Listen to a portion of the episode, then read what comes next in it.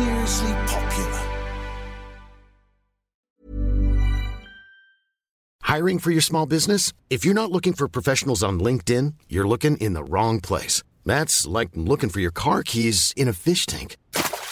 LinkedIn helps you hire professionals you can't find anywhere else, even those who aren't actively searching for a new job but might be open to the perfect role. In a given month, over 70% of LinkedIn users don't even visit other leading job sites. So start looking in the right place. With LinkedIn, you can hire professionals like a professional. Post your free job on linkedin.com slash people today.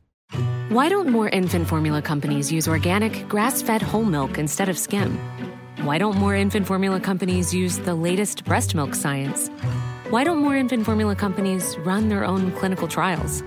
Why don't more infant formula companies use more of the proteins found in breast milk?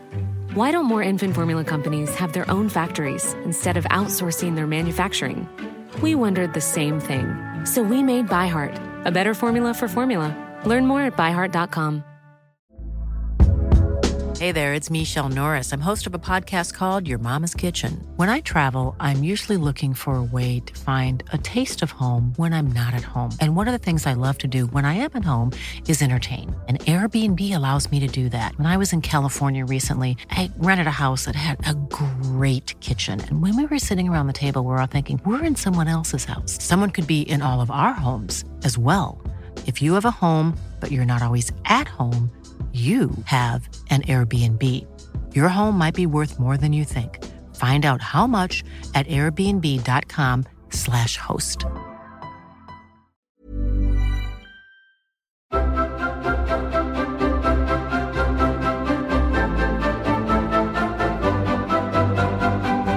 Hello, I'm Natasha Livingston, Royal Correspondent for the Mail on Sunday.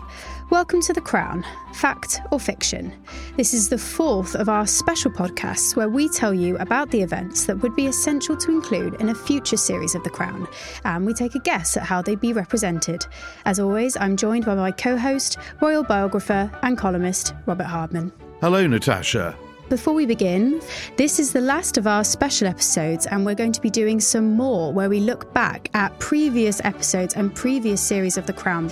We'll be selecting our favourite episodes from series 1 to series 5 and giving it the fact or fiction treatment. Yes, that's right, Natasha. We are going to pick and choose our way through, and you're very welcome to join us. Whether we decide to uh, look back at Claire Foy and Winston Churchill, whether we want those Princess Margaret moments, whether we want the Queen and Margaret Thatcher, uh, we are going to thoroughly enjoy pressing the rewind button, and we hope you do too. That's coming next week. But for now, we continue with our special episode four. You won't have seen it because it doesn't exist, but we're going to imagine how it would look like.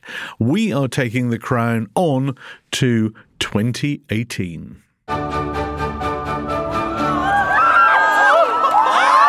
This was a special relationship people wanted to shout about. A Hollywood star about to become a fully fledged royal breaking boundaries and expectations. The American contingency. We're in the house for Meghan! It's 2018 and a royal wedding is upon us. We've already talked about William and Kate's wedding at Westminster Abbey, but this time around we're in Windsor for the wedding of Prince Harry and Meghan Markle. Now, Robert, don't tell me, were you there? I was there actually, Natasha. I wasn't this time, unlike the wedding of William and Catherine, I wasn't sitting there with the family in the church, but I was inside the castle. I was part of the BBC commentary team. And it was a fabulous day. It was sunny. It was May. Windsor was just looking glorious.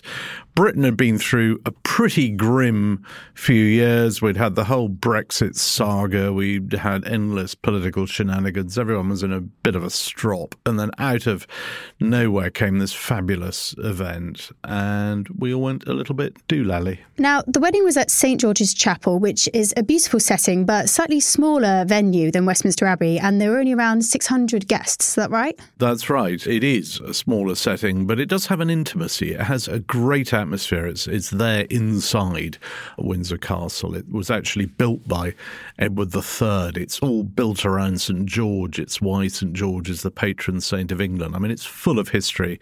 If you go underneath the floorboards, not that they have floorboards, but under, underneath the marble slabs, you'll find all sorts of monarchs. You'll find Charles I reunited with his head, Henry VIII. It's all there. It's the family chapel. What better place? And it really did look fantastic for Harry's wedding. I sadly wasn't there, but I've seen the footage and it was a beautiful day, really warm. Everybody looked stunning, and it was still pretty star studded guest wise. Yes, on the sort of groom side, you had a sort of full turnout of the House of Windsor, as you might expect.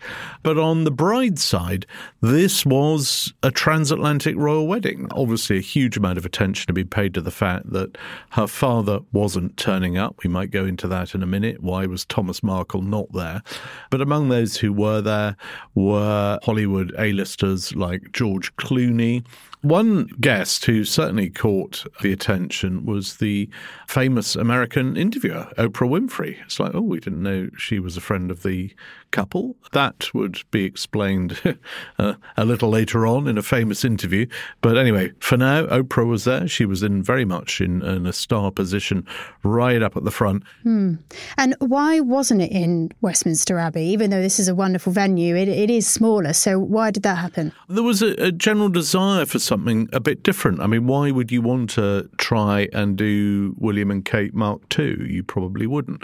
Royal weddings over the years have tended to either be in Westminster Abbey or, in the case of Charles and Diana, to be in St Paul's Cathedral. But historically, an awful lot of them were at St George's Chapel, Windsor. The wedding of the Earl and Countess of Wessex, Prince Edward, and his bride, Sophie Rhys Jones. That really set the trend.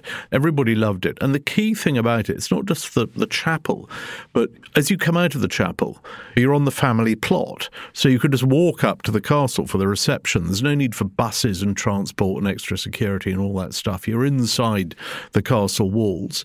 And there's really no better place, actually, for a wedding reception than Windsor Castle. So it might be a slightly smaller church space, but boy, has it got some great state apartments. So, thinking about our imaginary episode of The Crown, even though it was a beautiful venue and they likely chose it just to do something a little bit different, do you think The Crown would have made it out like this was a kind of snub or an inferior wedding? I think The Crown would certainly want to show both Harry and Meghan wanting a different wedding. How are we going to be different from William and Catherine? Indeed, how are we going to be different from the sort of the royal norm? I think the Crown would have made great play of the fact that the father of the bride wasn't there. With days to go, Thomas Markle pulled out. He was suffering from heart problems. There have been issues to do with the media out in Mexico where he lived. It was an extraordinary backdrop to a royal wedding. As I have said in previous episodes, all royal weddings are preceded by a drama, a crisis of some sort. That happened when Charles married Camilla, and there were issues to do with the licensing arrangements. It happened when Charles married Diana, and the Spanish royal family boycotted the entire event. It happened with when William married Catherine because of who was and wasn't invited. These things happen, but it had never been quite as pronounced as a no show by the father of the bride. However, the Prince of Wales stepped into the breach um, with days to go. He had said to uh, Meghan, Will you allow me to do you the honour of walking you up the aisle? I think he was possibly a little surprised by her reply, which I later discovered was, could we meet halfway? But nonetheless, that's what happened. So Meghan had a very dramatic solo entrance, uh, which we possibly all remember if we saw it, to beautiful music as the sun shone behind her. And then halfway up St George's Chapel, there was the Prince of Wales waiting to escort her on the final leg. There'd been an interesting alteration to the chapel. It's always normally the way with St George's Chapel that the chairs in the nave face inwards, so everyone is sort of, as it were, facing the aisle. Meghan had wanted a, a, more sort of theatrical look, so all the chairs were turned so that they actually faced towards the front as they would in a theatre or a cinema. It's quite an interesting decision, particularly with everything we know that has happened since. Uh, do you think that this was a sign of a couple that were maybe going to do things a little bit differently and different to royal protocol? Yes.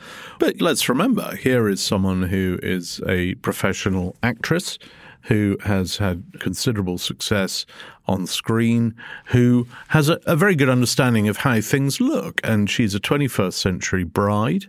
I think she's probably thinking, well, okay, I'll, I'll go with this sort of traditional walk up the aisle on the arm of a man thing, but I want to make my own entrance first. So she comes into St George's Chapel on her own, and that's a statement. And then they're halfway up the aisle. There's the Prince of Wales, and he escorts her the rest of the way. I think the Crown would also focus on the international attention that this wedding attracted. There were up to a billion viewers worldwide, including 29.2 million viewers in America. And part of that was obviously due to the fact, as you said, she's an American actress. She was very successful, known mainly for the TV legal series Suits. And of course, she was a woman of colour, and that attracted a lot of interest from people who felt a sort of newfound affinity with the royal family. Yeah, there's no question the fact that here was, as she described herself, a biracial royal bride marrying into the royal family, I think it was incredibly significant. I think there was no question that if you met the crowds out in uh, Windsor Great Park and on the streets of Windsor, as I did, it was a very diverse crowd because I think it, everybody felt they had a sort of stake in this wedding. And that was part of its magic, part of its appeal. It's a royal wedding. We want to soak up the atmosphere, get the feel, maybe see the Queen, Harry, Meghan, I'm probably Australia's last monarchist, so I'm here. It was a it was a no-brainer. We've got to be here. She's a woman of color. It's very important to us yeah. to identify and with, and she's American and very relatable. And we just wanted to come to support. And it's a new day. It represents change. And there were quite a few factors that made it an atypical wedding. Yeah, here we had uh, the first royal wedding to feature a gospel choir uh, who were great. The Kingdom Choir were a fabulous addition. They were actually the idea of the Prince of Wales. Harry's father had suggested them, and they thought, yep, let's go with that. And there was also the sermon delivered by Bishop Michael Curry from America, who was very much of the evangelical American tradition. It was fabulous, a sort of passionate uh, dispatch from the pulpit clearly not paying the slightest bit of attention to the clock. Most preachers in royal chapels know, particularly when the Duke of Edinburgh was around, you had a sort of seven minute maximum. By the time Bishop Michael had sort of hit 10, then 12, then 14 minutes, all the royal family were kind of looking at each other.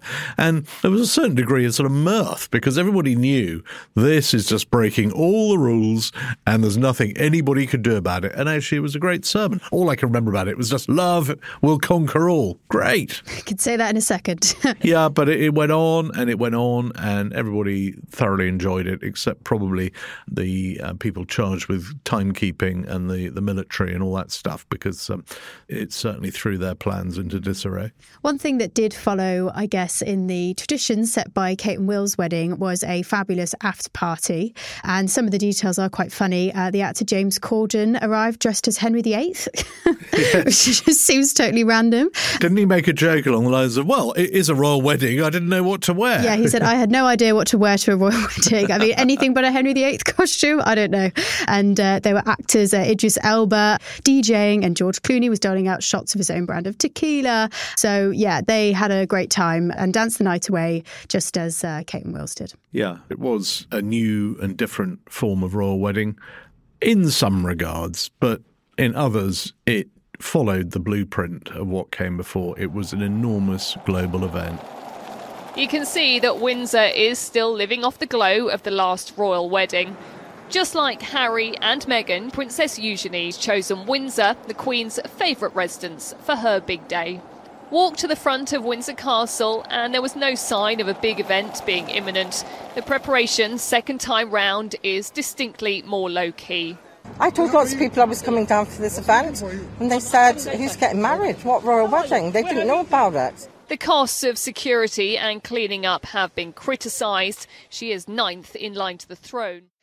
So it's safe to say the Crown could have had a lot of fun with Prince Harry and Meghan Markle's wedding, Oh, but yes. another wedding that they could have an equal amount of fun with would be that of Princess Eugenie, who is, of course, Prince Andrew's daughter, and her husband, Jack Brooksbank. Yeah, five months after the great union of Harry and Meghan, the royal family and the world, or certainly Britain, are once again gathered around Windsor Castle for another royal wedding. And it is another grandchild of the Queen. It's Princess Eugenie, as you say, younger daughter of Prince Andrew, Duke of York, and his estranged wife, Duchess of York.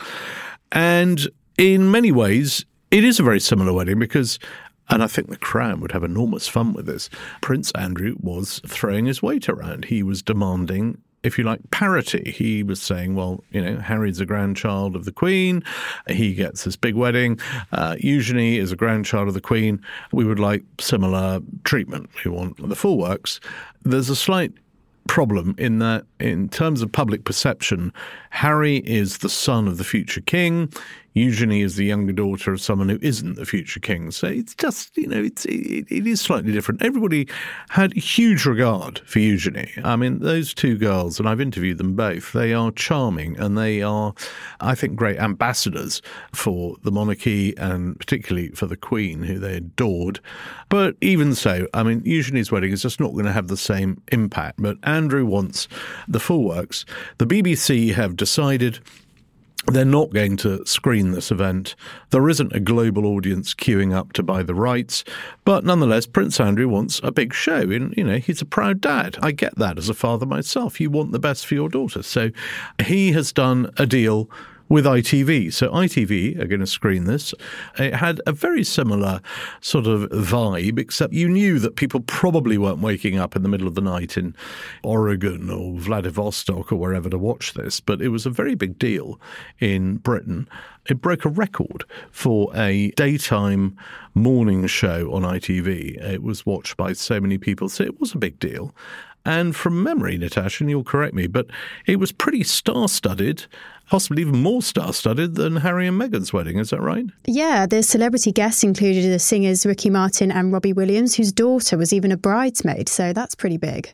I have to say, from watching the footage, because unfortunately I wasn't there, uh, it looked pretty windy. It wasn't quite such a beautiful day as uh, the day that Harry and Meghan got married. No, it wasn't freezing. One of the touching things I thought was that the bride had deliberately had her wedding dress designed to show her scar from an operation. Yeah, she had scoliosis, didn't she? And I think she also invited the surgeon to the wedding. Mm. So it was something that she was proud to show off, you know, and um, I guess say thank you to the surgeon. It sent out a very strong message. I think a lot of people, possibly on their wedding day, wouldn't necessarily want to show off scars or reminders of the fact that they'd undergone medical treatment. But in her case, it had been a life changing, great thing that had transformed her life, and she wanted to celebrate that. So good luck to her. It was a very happy day. Everybody loved it. The slight difference afterwards, whereas Harry and Meghan had gone off on this sort of epic carriage ride all the way down through Windsor and out into the park and back again, because frankly there were a quarter of a million people lining the route. Uh, that wasn't the case this time. It was a somewhat reduced round the houses carriage ride, but I, I think everybody just felt, look, these York girls, they're great. They put up with a lot. It's her big day. Let's just enjoy it. And actually, the snipers and the usual Twitterati and all the usual social media horrors, I think they kind of stayed at home. My memory is that it wasn't as big as Harry and Meghan, but it was still a happy day. I think the Crown, as we have said, would make a great deal of um, Prince Andrew wanting this to be just as big. And I, from memory, I think at the end of the day, he was a very happy father of the bride. Yeah, I think the Crown would recreate some of those meetings, potentially the ones that Prince Andrew had with the Queen, trying to persuade her to get on board, and potentially even with the TV companies as well, trying to, you know, getting uh, coverage for this wedding. Maybe he would have tried to extend the procession after the ceremony. You can really see them going in for the drama of him really sort of fighting for his daughter. And I think, in one regard, people would think, well, you know, he's the father of the bride. Why shouldn't he do that? On the other, I think, as we know from recent history, this was probably the last hurrah for the Duke of York. It was a great day for him, it was a great day for his family. But as we now know, clouds were already starting to gather over his long term reputation. So we've seen a second son getting married. Uh, we've seen another second son ensuring that his daughter's wedding is a big deal. We're getting a sense of two supporting roles Duke of Sussex, Duke of York, both of them reserves, or as Harry would later say, spares, trying to assert their place in the royal spectrum. And that's why I think the Crown could have gone at this point, could have gone in any direction. I mean, they could have had an entire series, if you like, devoted to the whole breakdown of the, the Sussexes and the rest of the royal family. I suspect they probably wouldn't do that because Harry and Meghan have already done their own six part Netflix series. So why on earth would the Crown want to sort of dramatise their own documentary? So for our purposes, we think they would skip ahead because in a sense, this episode is going to be about two weddings and two interviews. And we're going to move forwards to 2021 and possibly the most explosive royal interview, certainly since Diana's Panorama, possibly in living memory. You know, for me, I'm just really relieved and happy to be sitting here talking to you with my wife by my side. Were you silent or were you silenced? I just want to make it clear to everybody there is no subject that's off limits. My biggest concern was history repeating itself. You've said some pretty shocking things here. Wait, hold, hold up, wait a minute. Yep, it's March 2021 and it's the Oprah Winfrey interview, which I don't think anybody will be forgetting anytime soon. And just a little bit about where Prince Harry and Meghan Markle are at this moment. They have a child, Archie, and they've moved to America. They are no longer working royals and they're about to give their 85 minute tell all interview. Yeah, I mean, it is a seismic moment. After the wedding, all seemed to go okay for a little bit gradually the wheels came off. The Sussexes did their best to follow a, a, traditional program of royal engagements. It clearly wasn't working for them. They decided they wanted a new modus vivendi, a new way of royal living.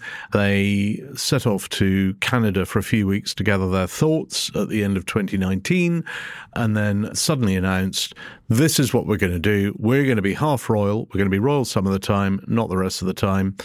Harry flew into Britain to thrash all this out with the royal family, and the Queen simply said, It doesn't work like that, sorry. And so Harry went back to Meghan, and they then decided, Okay, we're out. It all coincided with the crashing down of the global disaster that was the COVID pandemic. So there you had it. Harry and Meghan on the other side of the Atlantic in California, the rest of the family in lockdown in Britain. As well as all that happening, you've got the health of Prince Philip declining. He's really not well. Despite that, the couple feel that they need to set the record straight. They need to say why it was that they decided to chuck in the glamour and excitement and privilege and history and everything else that goes with being royal and go and forge a new life in California. There were so many big moments from this interview, and the one that I think was the most emotive was Meghan said that she'd been driven to suicidal thoughts during her pregnancy and that the palace had failed to give her help when asked, which, you know, it was she was visibly tearing up describing this experience. And you know i think that resonated with a lot of people and got a lot of sympathy.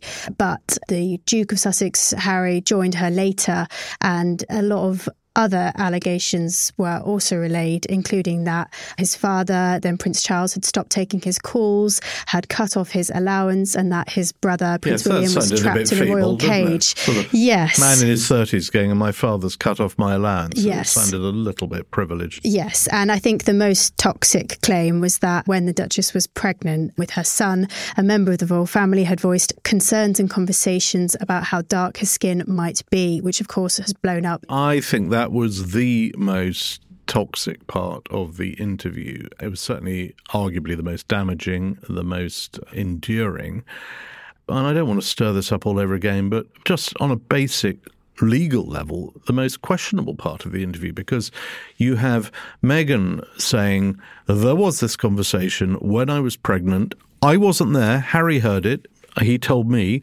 And there was this discussion about the skin color of the baby. That's allegation number one. Then, about 40 minutes later, Harry bounds onto the sofa. He's finally allowed into the interview for sort of part two. This subject reappears, and Harry goes, Oh, yeah, this was right at the start of our relationship. So he's immediately, they, they haven't got the stories squared. She's saying it's when she's pregnant, he's saying it's when they just started going out. Now, if this was happening in a court of law, I mean, the judge would just throw it out. And yet, this becomes the nub of this debate that goes on and on and the, there are no details here. Nothing. It's all sort of nebulous. It's all well. We don't want to say who it was, and we don't want to say this or that. So they just leave this hanging, and I think that's arguably for a family who the Queen is head of state of many other nations apart from Britain. She's head of the Commonwealth, which is an entirely multiracial organization. These are damaging charges and they're not properly made, they're not properly answered. And then in the, in addition to all that, there's a whole issue of I, I didn't they say that they had a private wedding beforehand? Yeah, they said that they had actually got married, yeah, before the ceremony in a secret backyard wedding with the Archbishop of Canterbury, which he did later clarify. Well, he didn't just clarify. He came out and said that's nonsense. That didn't happen because if he'd done that, he'd have been breaking the law. He said the legal wedding was on the Saturday. I signed the wedding certificate. Yeah, I mean, you know, you can understand there's a lot of emotion here. They're finally feeling they're unburdening themselves. They're getting their side of the story across. I totally get that. But at the same time, it's just chucking out all sorts of allegations that either turn out to be unsubstantiated or uh, at least questionable. And what I find as a journalist absolutely extraordinary was that in the middle of this interview, they let slip what in the old days would have been the front page headline the next day, but which barely warrants a footnote, which is she's pregnant and it's a girl. Yeah, and as we've discussed, royal baby news is normally absolutely massive, but there was just so much in this interview, yep. and the debate was just so toxic and painful. As you say, it was almost just totally overlooked. You, you wonder if the Crown were to cover this, they would maybe use that tactic that they've done previously, where maybe they would just mute the sound in a kind of recreation of it and just have them oh, talking. Because yes. it, there's so, just so much here. Um, the interview was filmed in a private garden. I don't think we know whose garden it was, but it was a friend of Harry and Meghan's. And, you know, it was really bucolic, idyllic, even with kind of beautifully trimmed grass. So maybe they would have this interview going on here in this beautiful scenery and then flash forward to London, where, you know, the Queen and the royal family are sitting there, their brows furrowed, reacting to this news and preparing their statement, which is quite famous in its own right. Yeah, I mean, you're right. There is definitely, I wouldn't say a sense of panic, but a, just a sense of utter grim surprise in Britain. And I, I, I mean, just reflecting on it, you know, there was so much of that interview where I think you know they were making valid points. I think it was very sad to hear Meghan. Uh, she was getting tearful as she recounted how miserable she'd been at times. Those are really important points, and that's something that I think everyone would have had great sympathy with, except there was so much else in the mix that, on the one hand, just as you're starting to think, golly, you know, she's had a, a tough time, and then something else would come out, you think, oh, hang on. Uh, but as you say, back in London, the Crown would have had utter. Uh, probably one of those moments where we just sort of hear a clock ticking or chiming or something, or a corgi snuffling around, um, cutting the silence, as there is just this. Oh my goodness, what on earth do we do now? The next step for the Crown would be to show the statement that the Queen issued. And this is a very rare thing for the Queen to do, to give a statement like this on the record. Maybe the Crown would show her sitting around with a load of courtiers discussing how they were going to respond. Maybe we would have, you know, Prince William chipping in. Anyway, there's a lot of discussion, and this statement is issued. And famously, it said, The whole family is saddened to learn the full extent of how challenging the last few years have been for Harry and Meghan. The issues raised, particularly that of race, are concerning. While some recollections may vary, they are taken very seriously and will be addressed by the family privately. Harry, Meghan, and Archie will always be much loved family members. Now, I think everybody remembers that. everyone remembers three words out of that, Yeah. which are recollections may vary. Exactly. Uh, yes, well, you know, much loved, etc., etc.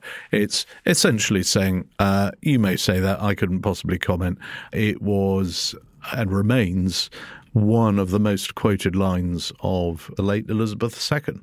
It's right up there with her comment after 9 11 when she said, Grief is the price we pay for love. It's right up there with the remark she made in her 21st birthday speech when she said that she would serve us for the whole of my life, whether it be long or short. Recollections may vary, is simply brilliant. It's very muted language. As you say, that is pretty strong coming from the It Queen. is. There are three words, by the way, which I think apply perfectly to every episode of The Crown. And whenever you're watching The Crown, they should be up in neon lights and or the subtitles. Recollections may vary because they do. They just do. And and I think that very neatly did shift the weather, if you like, that response from the palace. And after that, I think there was a sense in certainly within the royal household, within the royal family, which is that okay, these two have now crossed a line. There's no question of sort of let's get even, let's fight back. It's just right. We have to handle this differently from now on. They complained that after this that you know people weren't returning their calls, that they were sort of frozen out. Well, you do something like this and you've been royal, particularly in the case of Harry, this is your family, you know how it works. You come out and do something like this. It's quite hard to come back from this. So, yeah, here we have a prince who's clearly made his choice, and uh, sadly, it's not the royal family. precise timings have never been the Crown's strongest point. So we are going to take the liberty of jumping from Oprah to Prince Andrew talking to Emily Maitlis on BBC's Newsnight at the end of 2019 in a similarly seismic conversation.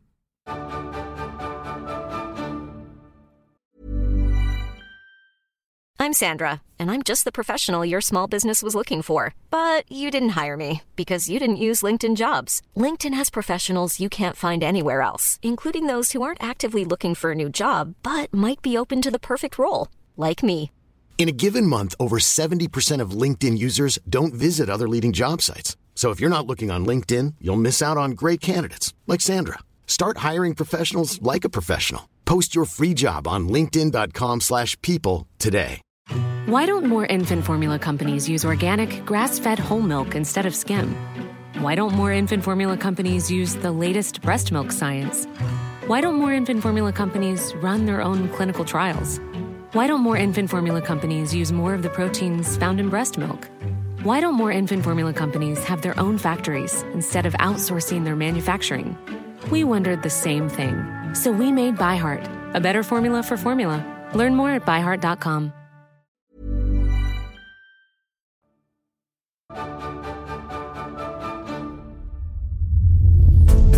The Monday morning headlines say it all.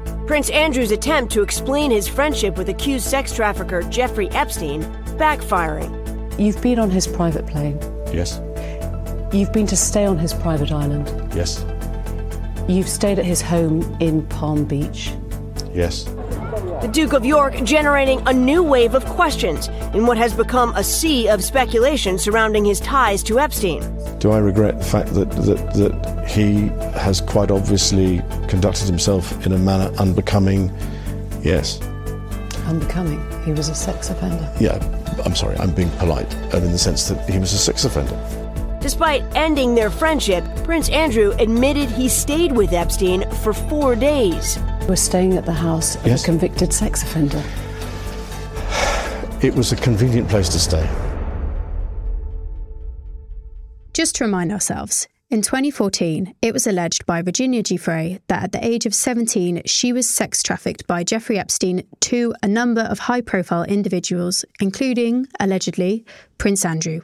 Prince Andrew has always denied the allegations, but in November 2019, he defended himself in a now infamous interview with Emily Maitlis on the BBC's Newsnight. Yes, Natasha, this, as with the Oprah Winfrey interview here, was a royal second son laying down on the table an extraordinary series of revelations, allegations, reflections that you went from one to the next thinking, oh, did I just hear that? Oh, hang on, there's something else.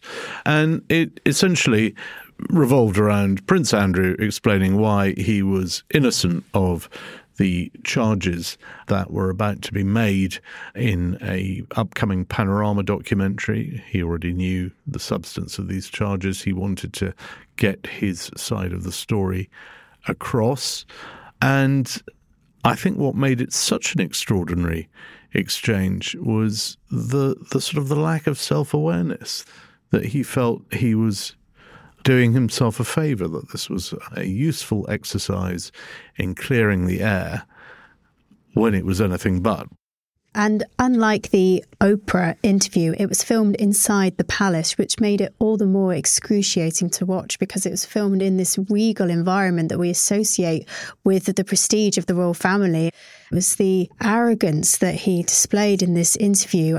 One line that really stuck with me, aside from everything about Pizza Express and sweating, was when he described Epstein's behaviour as behaving in a manner unbecoming, which is really quite a quite a way to describe yeah, a sex I'm, offender. I mean, I think the Crown will want to go through many elements of this interview. You talk about Pizza Express, that's his alibi for not having been at a particular nightclub on a particular day with Virginia Giuffre. You talk about sweating. I mean, that was his remark. She had recalled him sweating in a nightclub. He was making the point that for medical reasons he was incapable of sweating. These were all sort of points that an open jawed nation lapped up. But there were so many others. There was one point where Emily Maitlis asked the Duke, you know, whether he regretted his friendship. And there's a sort of pause, and he goes, mm, no because he taught me so much about finance. Yeah, he said it'd been seriously beneficial to his trade work. I mean, you know, the sort of sense of detachment, the sort of tenured lack of awareness was astonishing to behold, as was the fact that when it was all over, the Duke of York actually thought it had been a great success. Thought, you know, well, that went well, and proceeded to tell his family, including the Queen, that, you know, well, yeah, no, I've had a pretty, I think I've made a pretty good fist of this. Yeah, you could imagine in this imagined episode of The Crown, there would be a parallel to the Oprah Winfrey interview. Again, the royal family sitting around hearing about this, potentially watching it in horror at the contents of this interview. Well, Natasha, we possibly don't want to dwell too much on the details of this because any day now, the public are going to see at least one, if not two, if not possibly three separate dramatizations of this actual interview. And I think maybe we ought to come back when that's happened and we can possibly have a look at those. But I think it's useful to reflect on what happened next because in next to no time, and I think the Crown would have an awful lot of fun with this. You you could almost hear the sort of the music switching from major to minor as the confident, upbeat Duke of York thinks, "Well, that's seen off my critics," as suddenly the sort of sound of an enormous weight clattering down a lift shaft and is about to go boom at the bottom because it's all about to go horribly wrong. Within days, his entire royal existence, his public life, it's all over because the Queen is about to lean on him, isn't she? And say, I'm really sorry. And this must have grieved her so much. She adored Andrew, but even the Queen has to put the institution before the individual, and she had to tell him, You're out. Yeah, and he, of course, presented this as his own decision, saying that he had asked the Queen for permission to step back from royal duties. But of course, oh, everybody God. knew that that's not how it happened. Again, you know, just typifying how naive. Anyway, yes, we were expected to believe that he had asked the Queen for permission to step back from public life. No sooner had he asked for this permission than he uh, was preparing to go off on another official trip to Bahrain a few days later. So there you have the palace has made this announcement. The Duke of York will now step back from public life. Subtext, folks, he's out. And then suddenly he's announcing that he's still going ahead with a trip in connection with his pitch at the palace initiative, which in its day was a very popular and successful. It was kind of like Dragon's Den. It was a bit like Dragon's Den, and he was going to fulfill a prearranged engagement with that organization in Bahrain. And I remember we in the media just thought, are you serious? And what had transpired was once again, the Duke had done what the Duke often did, which was when faced with bad news, would then go round to have tea with the Queen and sort of unravel things and say, look, actually, I think, you know, I should be allowed to do this or that. And the poor Queen would often find herself sort of in a corner on this. What was interesting, I think, about the whole Newsnight saga was this was a moment where the Prince of Wales very firmly came in alongside the Queen and the rest of the royal household to say, no, look, this can't go on. So the Prince of Wales at this point was actually on a tour of New Zealand, I seem to recall. And it was night time in New Zealand when the Duke of York let it be known that he was still going to press ahead with this trip to Bahrain and, you know, things are going to get back to normal. At which point, suddenly it was breakfast time in New Zealand. Clearly, the Prince of Wales got up, heard that the Duke of York was already backtracking on this arrangement. And all of a sudden, things changed. No, the trip to Bahrain was off. That's it. And really, since then, the Duke of York has been in this sort of internal exile. He would love to return to public life, but you can only be in public life if the public want to see you, which they don't. He is maintaining his innocence. Obviously, he is innocent until proved guilty.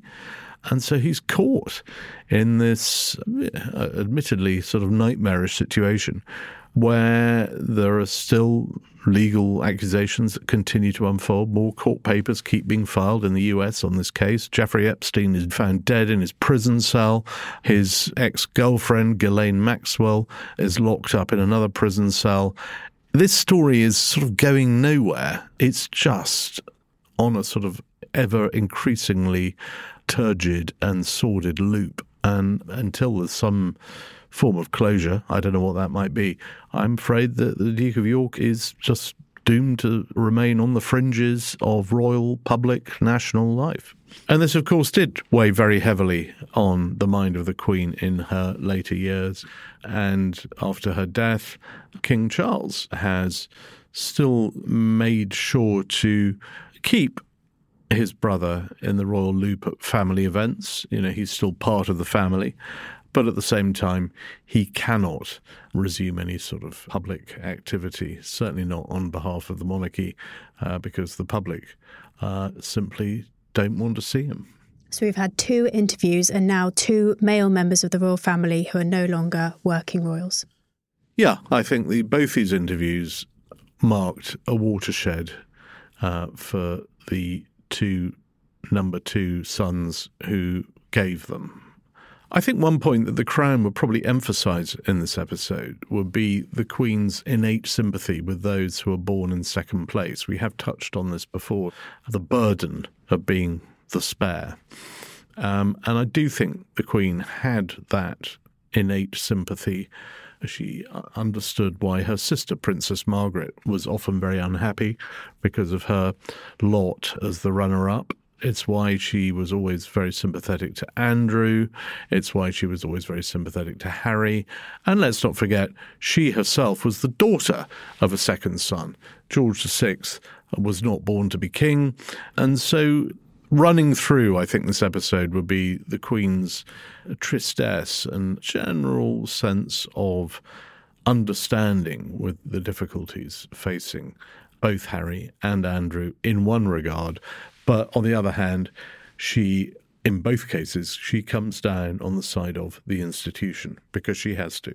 So at the end of this episode, we have seen two similar, though in their own way very different weddings um, we've seen the impact of two extraordinary, I would say, historic interviews, where the two interviews are very different is in the reaction. In the case of Meghan and Harry's interview with Oprah Winfrey, national, American, global opinion is divided. Many people thinking that the royals are the bad guys, many people thinking Harry and Meghan are the bad guys. In the case of Prince Andrew's interview, it's pretty much unanimous. This is an extraordinary own goal. It's a really dumb piece of self justification which hasn't worked.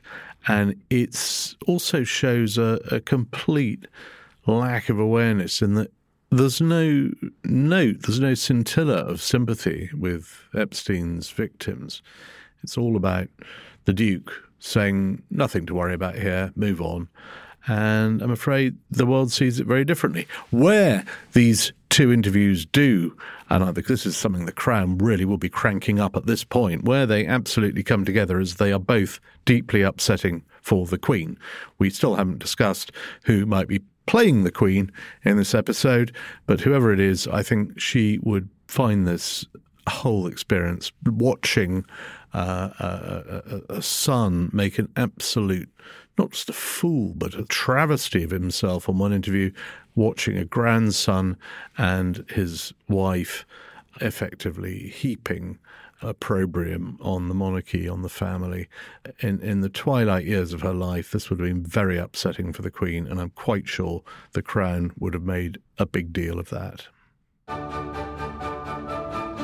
So, before we wrap up this episode, we want to touch on something that we had a couple of questions about, which is who would be the actors in our imagined series of The Crown. So it seems only fair to kick off with the Queen. I know who I'm imagining. Who would you like to play our imaginary Queen in Series 7 of The Crown?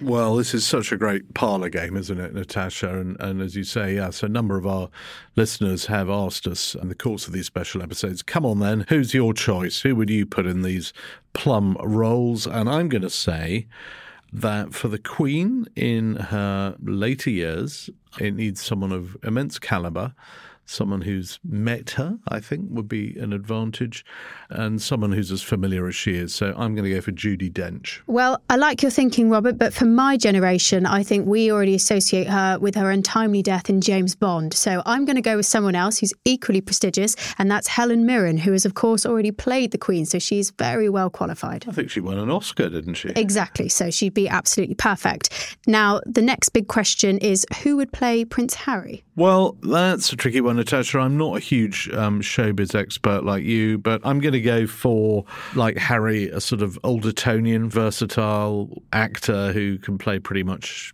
whatever he wants whenever he's required to. I'm going to go for Eddie Redmayne, and I'll stick him in a ginger wig. I think that's a good choice. He's definitely got the accent. And actually, we see him quite a lot around the office in Kensington. So I think he could very easily channel himself into that role. Uh, but I do have an alternative suggestion, which is Rupert Grint, of course, oh. known for playing another feisty ginger in Harry Potter. So I think he could also slot into that role. Third and final question is who would play Prince Andrew? I'm going to go for Hugh Grant. He's of a similar age to the Duke of York.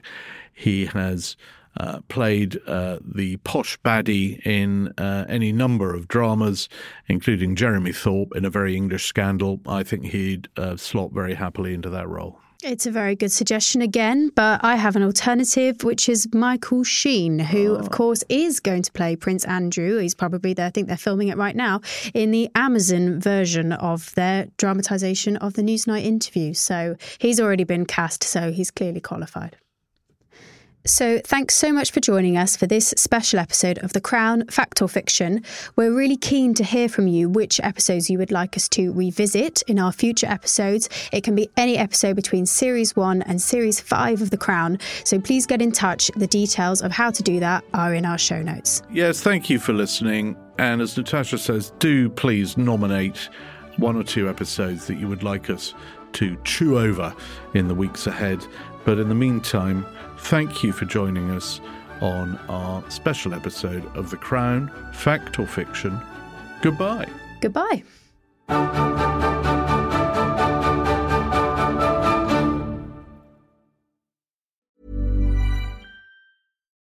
Why don't more infant formula companies use organic, grass fed whole milk instead of skim? Why don't more infant formula companies use the latest breast milk science? Why don't more infant formula companies run their own clinical trials? Why don't more infant formula companies use more of the proteins found in breast milk? Why don't more infant formula companies have their own factories instead of outsourcing their manufacturing? We wondered the same thing. So we made ByHeart, a better formula for formula. Learn more at byheart.com. Hey, it's Paige DeSorbo from Giggly Squad. High quality fashion without the price tag? Say hello to Quince. I'm snagging high end essentials like cozy cashmere sweaters, sleek leather jackets, fine jewelry, and so much more. With Quince being 50 to 80% less than similar brands. And they partner with factories that prioritize safe, ethical, and responsible manufacturing. I love that. Luxury quality within reach. Go to quince.com slash style to get free shipping and 365 day returns on your next order. Quince.com slash style. Our hit series Everything I Know About Me is back for a brand new season, and this time our guest needs no introduction. Course But here's one anyway. Hi, I'm Gemma Collins, and this is everything I know about me. If you think you know all about Gemma Collins, think again, because this is the GC as you've never heard her before. It's been exhausting. Unashamed. And I was really heartbroken because I was pregnant and he was having an affair. Unfiltered. I have had an operation as well years ago. I have a designer vagina. Yeah, baby.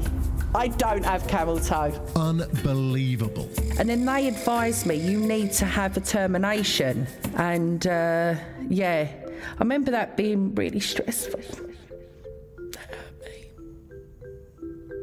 Everything I Know About Me with Gemma Collins is out this Thursday wherever you get your podcasts.